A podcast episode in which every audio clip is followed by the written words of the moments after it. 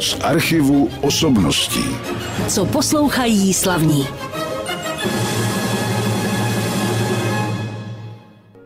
Ve studiu Rádia Klasik Praha je dnes se mnou host, který vám zpíval v té první hudební ukázce. A právě po této ukázce tedy teď už přivítám Alžbětu Poláčkovou, která je solistkou opery Národního divadla v Praze. Dobrý den. Dobrý den. Já jsem rád, že jsme se sešli v našem studiu právě před premiérou Armidy Antonína Dvořáka, která bude v Národním divadle 19. května. A vy tam zpíváte tedy co jiného než hlavní roli Armidu? V tomto nastudování, které jako obvykle se dělá na jeden cast, tedy na jedno obsazení. A vy jste zpívala někdy Armidu už, nebo to je premiéra vaše? Je to moje premiéra, Armidu jsem nikdy nespívala. Tato opera není často uváděná, čili ani jsem neměla možnost se s ní ještě potkat. Mohla bych zpívat ještě jednu ženskou roli, která v Armidě je, je to role Sirény. To je taky krásný zpívání, ale Armida je trochu obsáhlejší.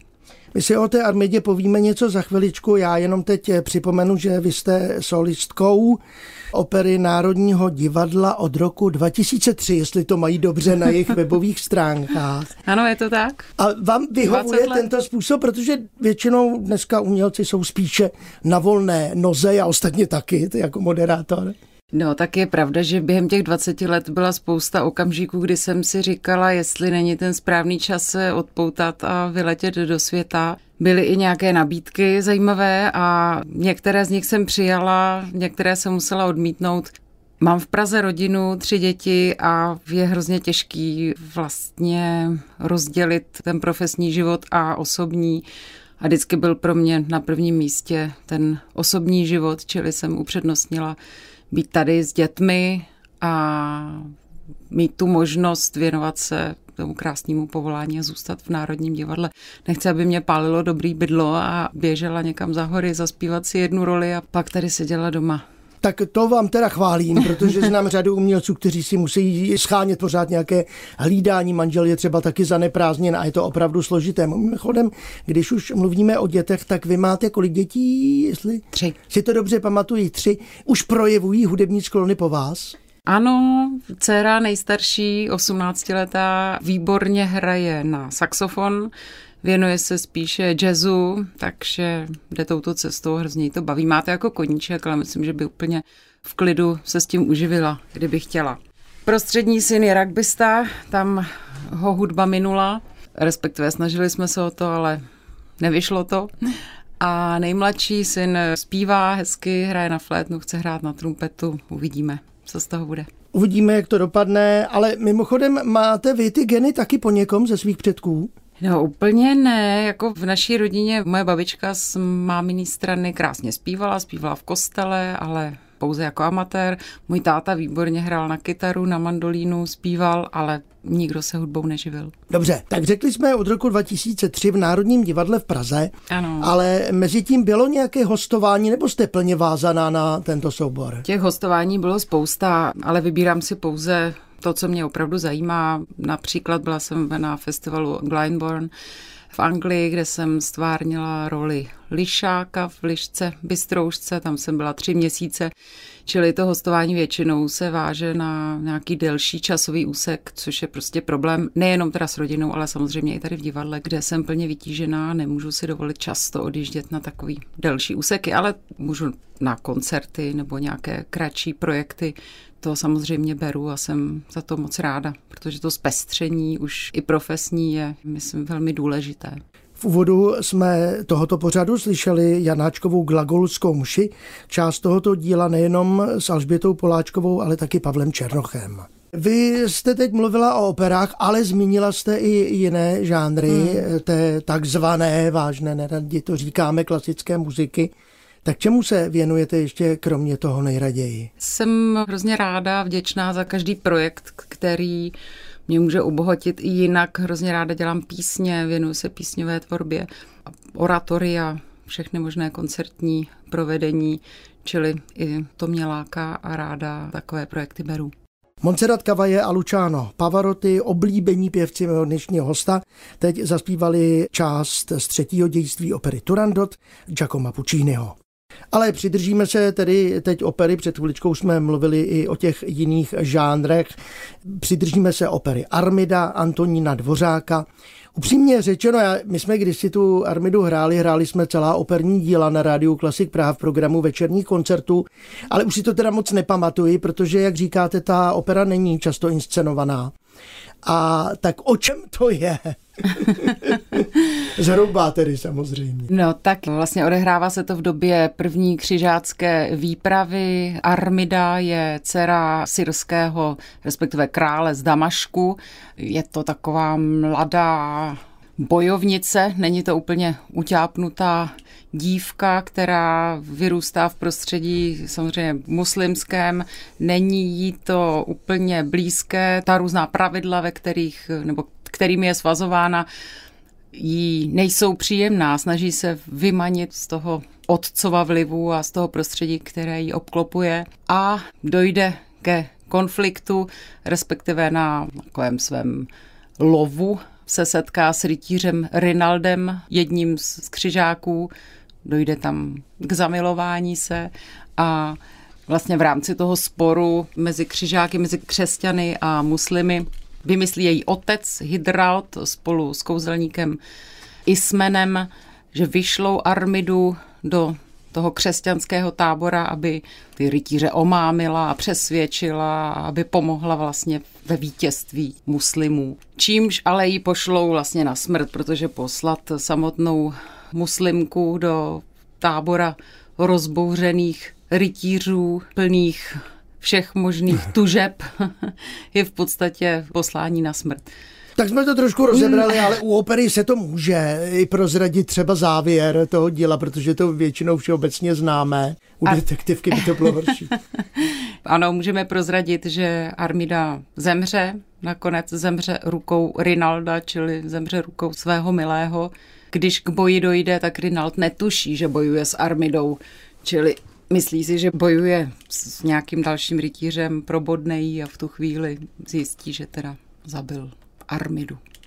Tak jsme u Armidy, řekněme tedy, kdo nastudoval hudebně jako dirigent to, to představení, kdo tam je režisérem. Hudební nastudování má v rukou náš šéf-dirigent Robert Jindra. Režii dělá šéf opery v Brně Jiří Herman. A to je asi vše. To je asi vše. Scénu a kostýmy, teď jsme vlastně nedlouho před tou premiérou, už jsou kostýmní zkoušky. Ano, kostýmní zkoušky probíhají, ale přiznám se, že naše dílny jsou lehce ve skluzu, hmm. práce je strašně moc, čili zrovna dnes máme klavírní generálku, kdy by měly všechny kostýmy už být hotové, ale nejsou, čili to ještě máme takové hmm. manko.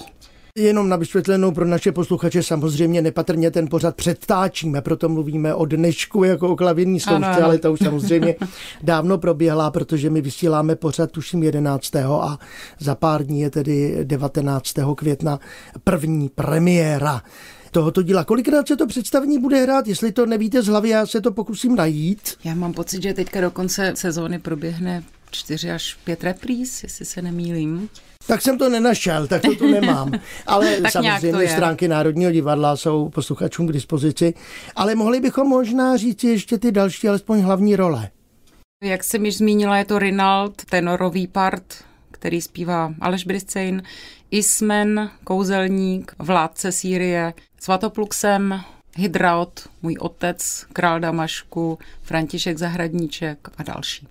Jak je ta role Armidy náročná pěvecky pro pěvkyni? No, když jsem se snažila porovnávat to s ostatními rolemi, které mám v repertoáru, Armida mi přijde jak dvě rusalky za sebou. Je to opravdu náročné pěvecky, je to dramatická role, ale zároveň tam má spousta lirických míst. Je náročné velmi i zapamatovat si text. Libretto Jaroslava Vrchlického je lehce zmodernizováno dramaturgyní Patricí Částkovou je tam pár změn, ale opravdu hrozně těžce se to učí. A výsledek uvidíme v Národním divadle v Praze, jak jsme o tom teď hovořili. Ano. My jsme si s mým dnešním hostem Alžbětou Poláčkovou, sopranistkou a solistkou Národního divadla v Praze povídali před chvilkou o novém představení o Armidě a mimochodem, když se řekne Antonín Dvořák, tak vy jste se s ním stýkala samozřejmě poměrně často. Dokonce myslím, že v pařížské opeře jste zpívala taky v Rusalce, byl to debit teda v této opeře. Je to tak, tam jsem zpívala druhou žínku, ano. Ano. A Rusalku jste zpívala? V Paříži? Ne. v Paříži ne, ne, ale tady ano. Tady samozřejmě ano.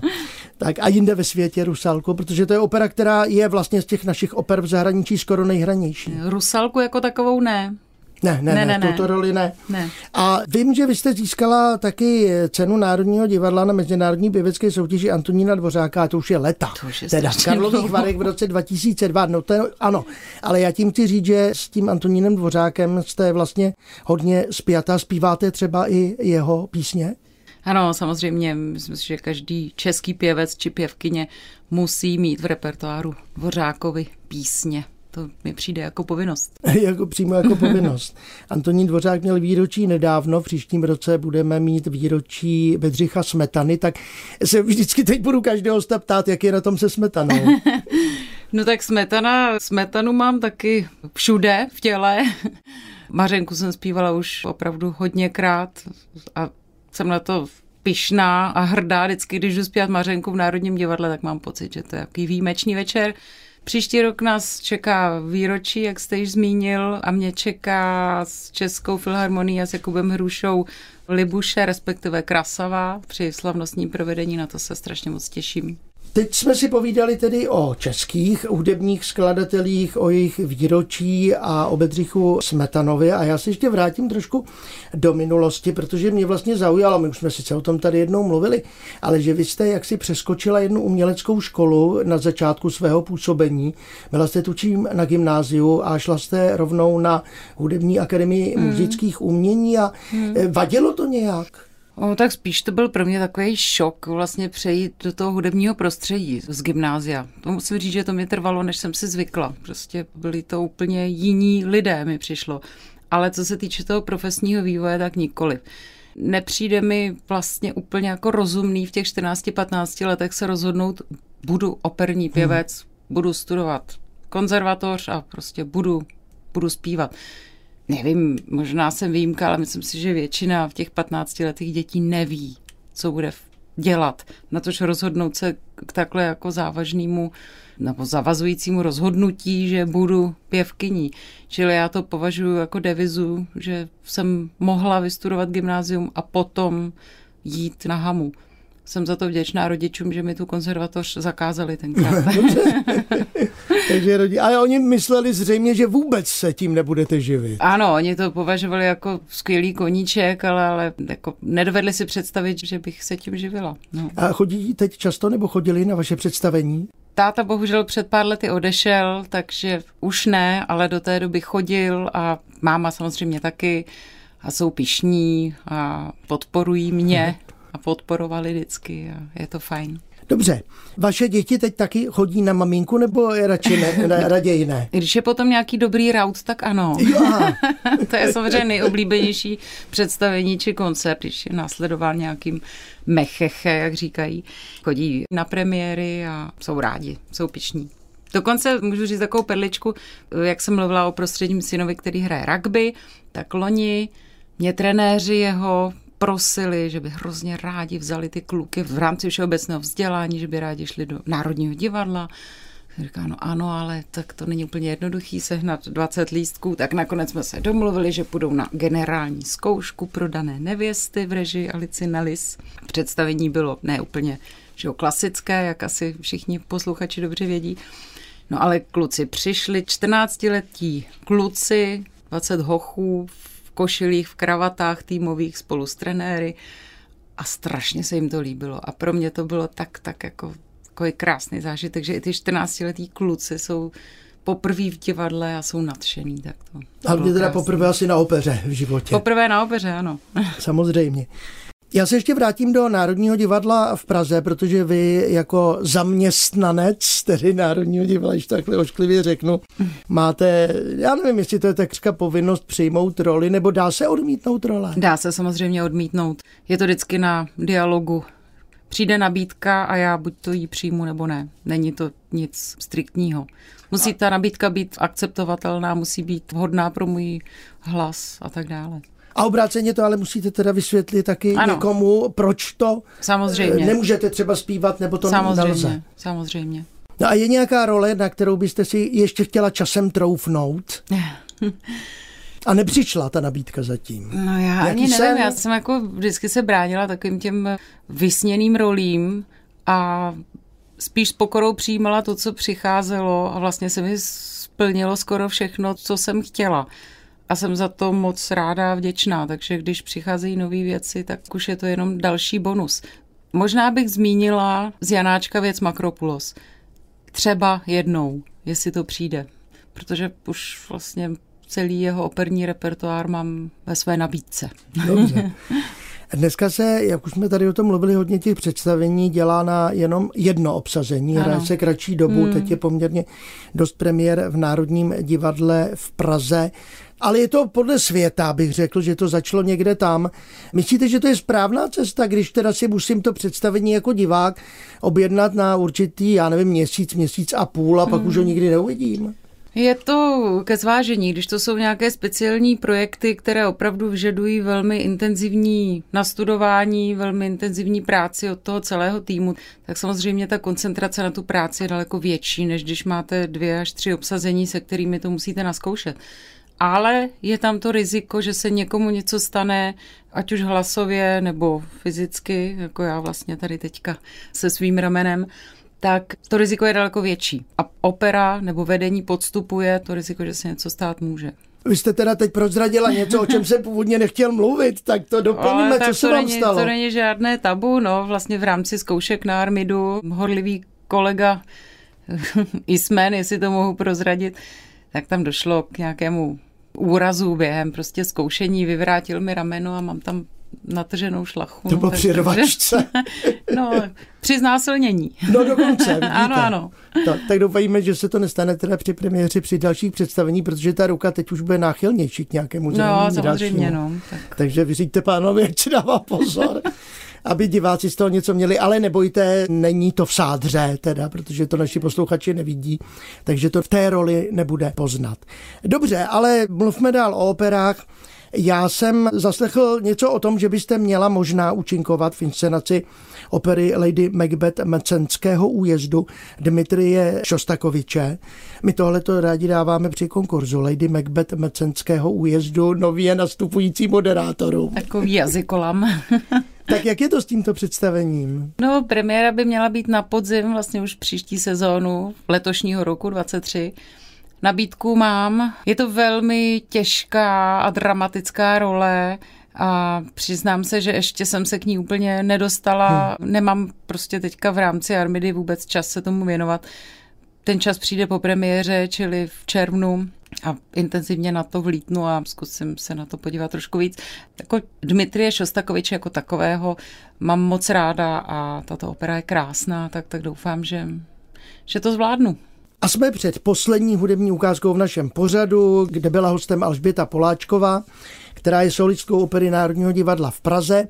Mluvili jsme o Armidě, tak té se možná vracet nemusíme. Premiéra 19. další představení si můžete najít na našich webových stránkách. A teď poprosím o to, co ještě bude, ať už to bude třeba do konce tohoto roku, anebo teda myslím roku divadelního, samozřejmě do konce června, anebo v té příští sezóně.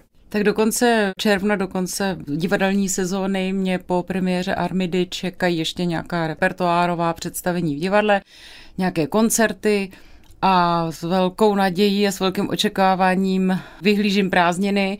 Letos jsem si opravdu řekla, že si udělám volno po velmi náročné sezóně a budu odpočívat. Do konce toho června ještě bych ráda se věnovala Šostakovičovi, prošla si věci, které mě čekají příští sezónu. Zmínili jsme Lady Macbeth. Z dalších premiér je to Rusalka, kterou mám v repertoáru, ale čeká nás nové nastudování, kterého se ujme Tomáš Netopil, moc se na to těším, režii budou mít skútři, naši noví Šéfové. šéfové z činohry. Z činohry, ano. No, takže to jsou tyhle ty věci. A pak mě čeká řada koncertů, již zmíněná spolupráce s Českou filharmonií a tak dále. No a možná už na závěr jenom v čem teď a případně i to přesahuje nějak do další sezony, to nevím, vás mohou diváci vidět a slyšet právě na prknech Národního divadla. Tak je to prodaná nevěsta, již zmíněná Rusalka, Káťa Kabanová, Jenůfa. Tyto tituly hrajeme často v blocích, čili Káťa třeba bude až, až vlastně příští jaro.